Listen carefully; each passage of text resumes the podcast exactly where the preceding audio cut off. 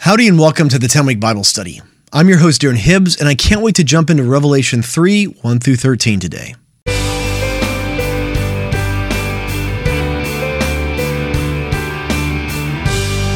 Well, welcome back to the 10 Week Bible Study. This is week two, day three of our study of Revelation. Let's pray before we start. Jesus, open our eyes and our ears to hear what your word has to say to us. Fill us with the knowledge of you today. In Jesus' name we pray. Amen. With that, let's jump into God's Word. I'll be reading today from the NIV. This is Revelation 3, starting in verse 1. To the angel of the church in Sardis, write These are the words of him who holds the seven spirits of God and the seven stars.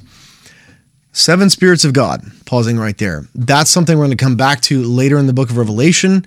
This is a little bit mysterious. What are the seven spirits of God?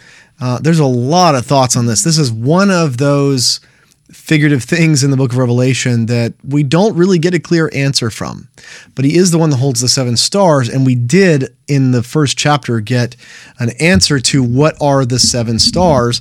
They are the messengers, right? They are the the the either the angels or the pastors, however you want to see that. They are the the the messengers of the seven churches. He's the one that holds them in his hands. He holds all of these things in his hands.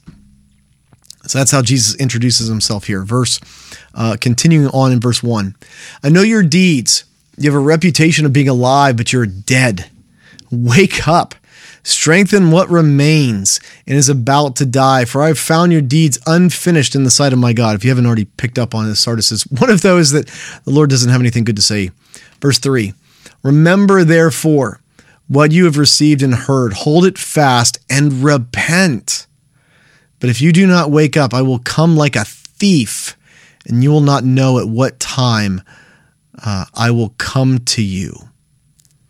Verse 4 You have a few people in Sardis who have not soiled their clothes. They will walk with me dressed in white, for they are worthy. The one who is victorious will, like them, be dressed in white. Pausing right there. So, there's just all this negative uh, towards Sardis, right? You've got a, a reputation that you're alive, but you're you're not. You're almost dead, right? The works that you've done, they're unfinished. Like you're doing things, but but there's things that are lacking. So he's saying, remember the teachings that you've been given and hold fast to them, but repent of the things that you're doing. Repent of the things that you're doing. And he tells them the same thing that he tells Ephesus. Otherwise, I'm going to come and I'm going to take away your lampstand. I'm going to come like a thief in the night and I'm going to steal from you what you, you think is valuable. The Lord is not intimidated to take away from us the things that we think we're doing for him to honor his name right? Well the lord wouldn't the lord wouldn't do that. The lord wouldn't take away the church right? The lord wouldn't let this church collapse or fold right? That's bringing glory to god. No no no no. He he cares more about your heart before him than he does what the lost people the gentiles the pagans around us what they think of us in him right? I mean think about how god appeared to saul on the road to damascus he can do that to anyone he wants. Do you think that that you know, oh my gosh, well if if like word of this scandal, word of this thing gets out, you know, it could really hurt the name and the witness and the testimony of Jesus. We don't want people to find this out. This is just so common. These kinds of back back door uh, back room conversations that go on in churches, especially ones that are walking deeper into sin. And uh, Jesus is like, hey, I don't need you to bring honor and glory to my name. I can stop anyone on the road that I want. I can make them blind. I can terrify them with my presence. I don't need you.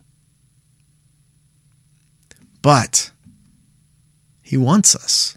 He likes us. He loves engaging with us in that process, but he doesn't need us. And if he doesn't need us, he's not intimidated to remove us and remove that church if we run afoul of what he's commanding us to do. So there's the people in Sardis who have not walked into this sin. Overall, this church is really um, falling into this sin, struggling with this, but there's people there who have not. It's like they're going to walk with me dressed in white. Now, this is an interesting thing because every believer, we're going to find out, is going to get the white clothes to wear. So, does that mean that the ones in Sardis that have walked into the sin and have walked away from the Lord, the one that the Lord's are, the ones that the Lord's speaking to here, are they not believers? Like, what does this mean? This this this calls all sorts of things into question. It's like we're we're especially talking to the leaders here in the church. I don't have a good answer for that, but it's a it's a terrifying thought. It's a terrifying thing to um, to think about that, and we know that you know, Jesus said there's going to be people who on that day when they face the judgment seat of the Lord and they come before him, they're going to say, Lord, Lord, you know, didn't we cast demons out in your name? Didn't we heal people? Didn't we do all these amazing things in your name? And he's going to look at them and he's going to say, Department from me, for I never knew you. We can do a lot of stuff in the name of the Lord without actually knowing him. Oh Lord, don't let it be we would do anything in your name without having that thriving relationship with you. Lord, in any way that we run us astray and, and, and fall away from you in that, would you, would you bring us back to you that we would have that thriving relationship with you, Lord? Oh, yes. I love reading through these things. These are some of the most soul piercing parts of the entire Bible, in my opinion.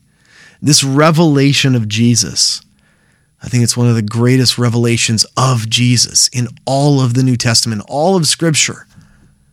I think the book of Revelation is a greater revelation of who Jesus is than the Gospels. In, in some in some ways, yes.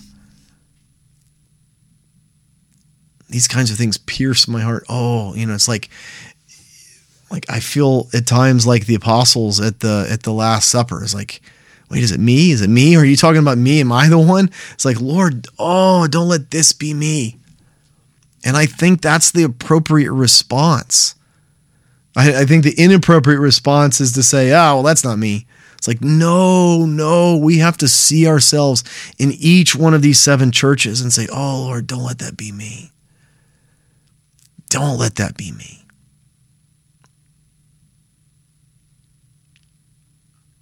this entire book, this is a mirror to hold up to ourselves and ask ourselves the question Is this me?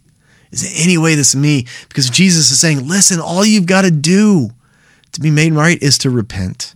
Repent and turn back to me. Verse 5 The one who's victorious will, like them, be dressed in white I will never blot out the name of that person from the book of life, but I will acknowledge that name before my Father and his angels. Whoever has ears, let them hear what the Spirit says to the churches.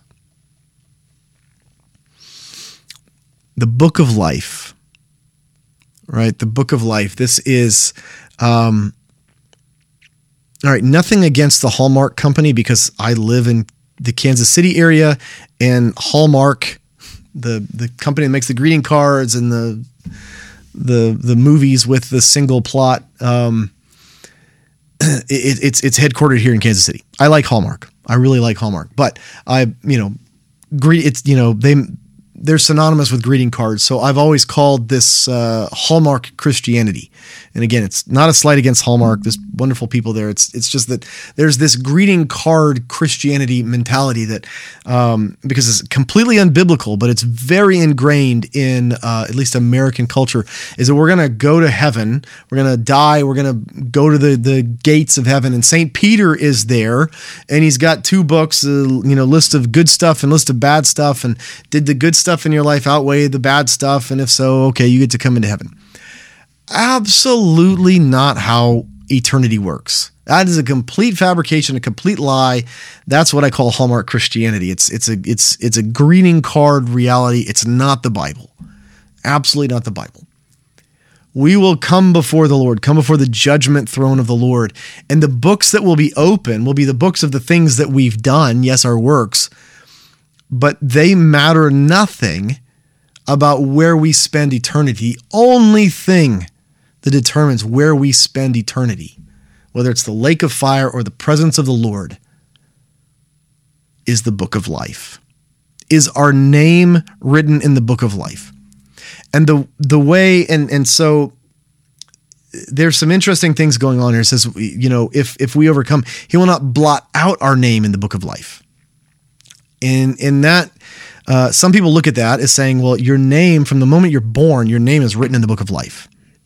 And some people will say, and this is this is a very uh, well established theological idea, and there's some um, merit to it, specifically for passages like this, is that um, the Lord would not take people up to an age, an age of accountability.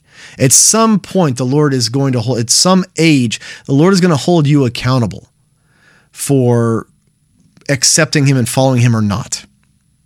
Right. And, and, um, some people have uh, some denominations and groups in the past have said well this is the age of accountability right um, so they'll have you know catechisms and things like that before that um, other people you know some people say, well, everyone's different, so is the age of accountability different? Uh, who knows, right? That's that's all sorts of debates about that kind of stuff. But this kind of lends credibility to the idea that everyone's name is written in the book of life, but they come to some age, and if they haven't chosen the Lord, their name is blotted out of that book of life. And so, you know, we don't want to be blotted out because that is that book is the thing that's going to give us entry into eternity. Um, and and who knows, you know, at the throne of God, maybe he's going to be sitting in front of the gates, just like all of the pictures, and maybe Peter's sitting right there with him, right?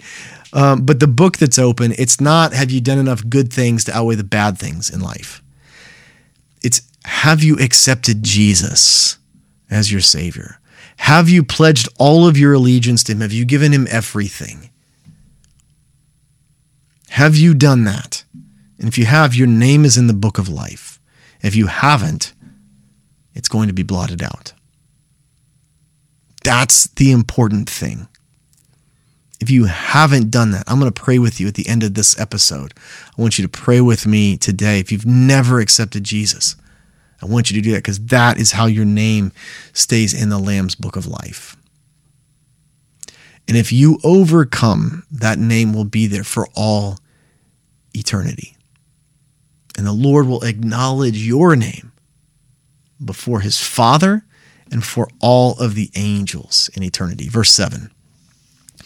To the angel of the church of Philadelphia, write These are the words of him who is holy and true, who holds the key of David.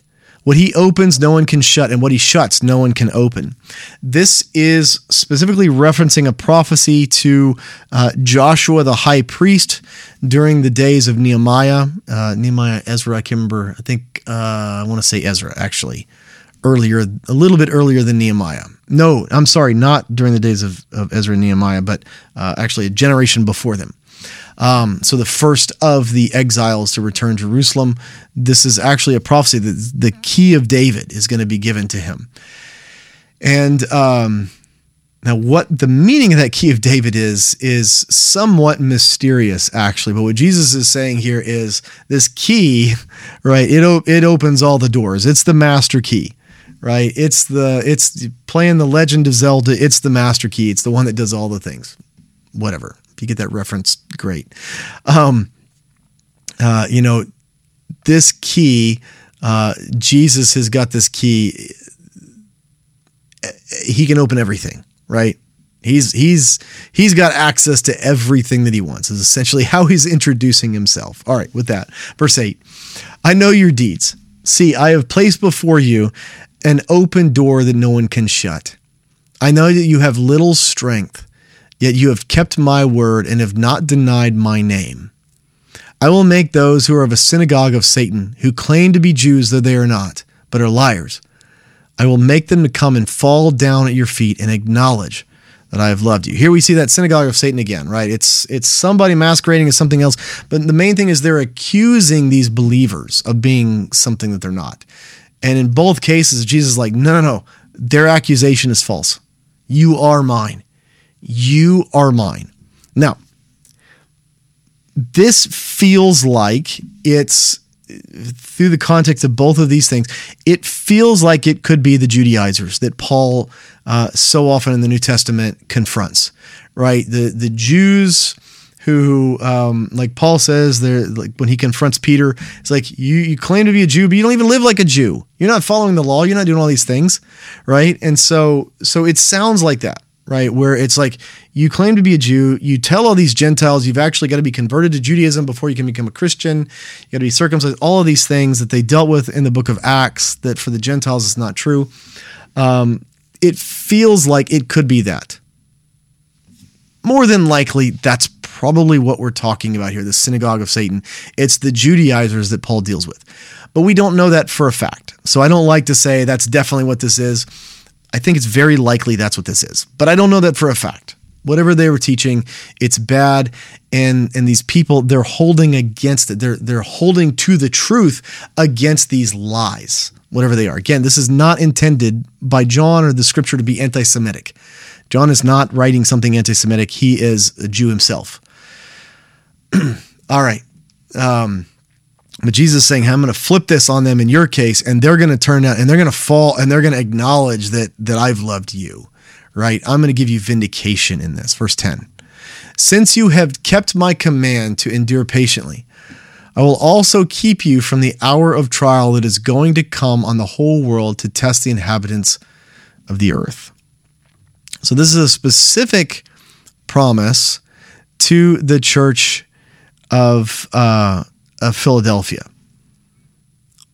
And by extension, can we expect this for each one of us? And this is one of those things that's very interesting. So we're going to see later in the book of Revelation, there is a promise of supernatural protection.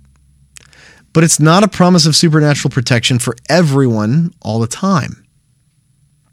So, this, right, is the Lord going to keep everyone from the hour of trial it's going to the from essentially the the the um the great tribulation. That's that's kind of it doesn't say that right? But um by the context here we're essentially talking about the great tribulation. Um he's going to keep them from that hour of trial. Is he going to do that for everyone? Not necessarily. This is one of those where, even in the context, it doesn't necessarily seem like it's universal. Could it be? Maybe. I don't think so. I don't believe so. And we'll see why later in the book of Revelation. Um, but Philadelphia is one of those where the Lord has nothing negative to say, only positive things to say. And this is that promise. I'll hold on. Hold on, right? We're going to see him say right now, hold on to what you have. Verse 11 I'm coming soon. Hold on to what you have so that no one will take your crown. Right? Jesus is saying, like, there's nothing you're doing wrong. You're in the midst of this persecution, all these kind of things. Just hold on to what you have. Hold on to what you have. If you can endure patiently, right? You've you've you've kept that command and you've stood firm. If you will endure, I will I will keep you from this hour of trial. Hold on right? Again, it's like, listen, I'm not asking for you to like be these massive overcomers and do all these great works and all these things. I'm just asking you to hold on because in your context, it's so challenging. I see how challenging it is, right? There is not one size fits all, right? Jesus understands some people, they're going through it. And he's like, I'm not asking you to like take over the world here. I'm just asking you to hold on and don't give in to the, the the terribleness that is your culture.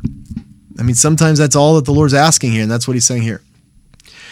Verse 12 To the one who's victorious, I'll make a pillar in the temple of my God. Never again will they leave it. I will write on them the name of my God and the name of the city of my God, the New Jerusalem, which is coming down out of heaven from my God. And I will also write on them my new name.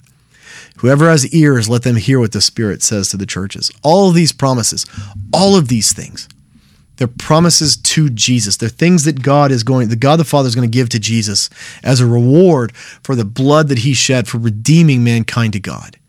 And in turn, Jesus is going to turn and give those very same offerings, those gifts to every single one who overcomes in the name of Jesus. The salvation that we've been offered, we don't deserve it. The forgiveness of sins, we don't deserve it. But on top of already getting what we don't deserve, He gives us everything. He literally gives us the keys to His kingdom. Like I said earlier, if you don't know Jesus, if you have not determined in your heart to follow Jesus for the rest of your life and for the rest of eternity, if you've not told Jesus, I want to give you everything, I want to pledge my allegiance and give my heart and my life to you, if you have not done that before, I want to invite you to do that with me today, to enter into eternity with Him, to have your name written in the Lamb's Book of Life, so you will inherit eternal life with Him. If you want to do that, pray with me today. Jesus, I am a sinner and I repent. I want to turn away from every wicked thing, everything that I've done. And I want to pledge my life to you. I want to give my life to you, Jesus. I want to follow you for the rest of my life. Jesus, would you save me from my sins and receive me into eternity? And would you fill me with the Holy Spirit? In Jesus' name, amen. If you just prayed that for the first time, I want you to reach out and contact me. All of my contact information are in the description of the show notes. Please reach out to me if you just prayed that for the first time. For the 10 week Bible study, I'm your host, Darren Hibbs, and I can't wait to see you next time. Well, thanks for joining me today on our study. Would you like and subscribe to wherever you're watching this? It really helps more people find out about our broadcast. And my heart is for more people to fall in love with God and His Word.